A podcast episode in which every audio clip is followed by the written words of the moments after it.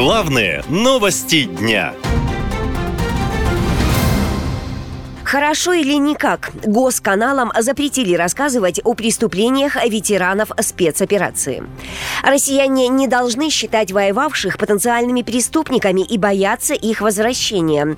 Так объяснили журналистам агентства рекомендацию в администрации Владимира Путина.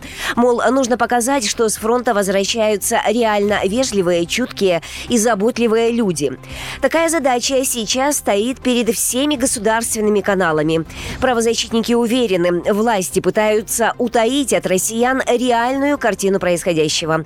По их данным, за время СВО количество тяжких и особо тяжких преступлений в России увеличилось впервые за 20 лет. Только за полгода суды вынесли рекордное число приговоров военным. Нередко преступления совершают участники СВО, удостоенные государственных наград. Звание Героя Российской Федерации присвоено подполковнику Магасумову Иреку Ильдусовичу. В августе Владимир Путин лично вручил Амагасумову медаль Героя России. А через несколько недель ветеран вместе со служивцем застрелил 18-летнюю девушку, с которой познакомился в баре Луганска. После убийства за Героя России Ирака Амагасумова вступился губернатор Кемеровской области. Он попросил главу следкома Бастрыкина взять дело под личный контроль. Проблема в том, что подобные преступления отнюдь не единичны. Число приговоров военным, которые которых обвиняют в тяжких преступлениях, а это убийство и насильственные действия сексуального характера, выросла вдвое, говорит э, политолог Катерина Шульман. Это признак отсутствия базовой дисциплины военной, то есть дисциплины по обращению с оружием и взрывчатыми веществами еще до всякого окончания мобилизации. Мы с вами пугали друг друга разговорами о том, что вот толпы мобилизованных, как в 1917 году, ломанутся, значит, домой, штык в землю, все по домам, там черный передел, вот тогда-то и начнется. Оно уже, видимо, происходит. Вернувшиеся со спецоперации военные и бойцы ЧВК «Вагнера» совершили минимум 20 преступлений, в которых погибли 27 человек. Это подсчеты издания агентства. В большинстве этих преступлений обвинили бывших бойцов ЧВК «Вагнера», которые получили помилование президента после службы на Украине. Например, в сентябре в Нижегородской области ветеран СВО облил бензином и заживо сжег сестру.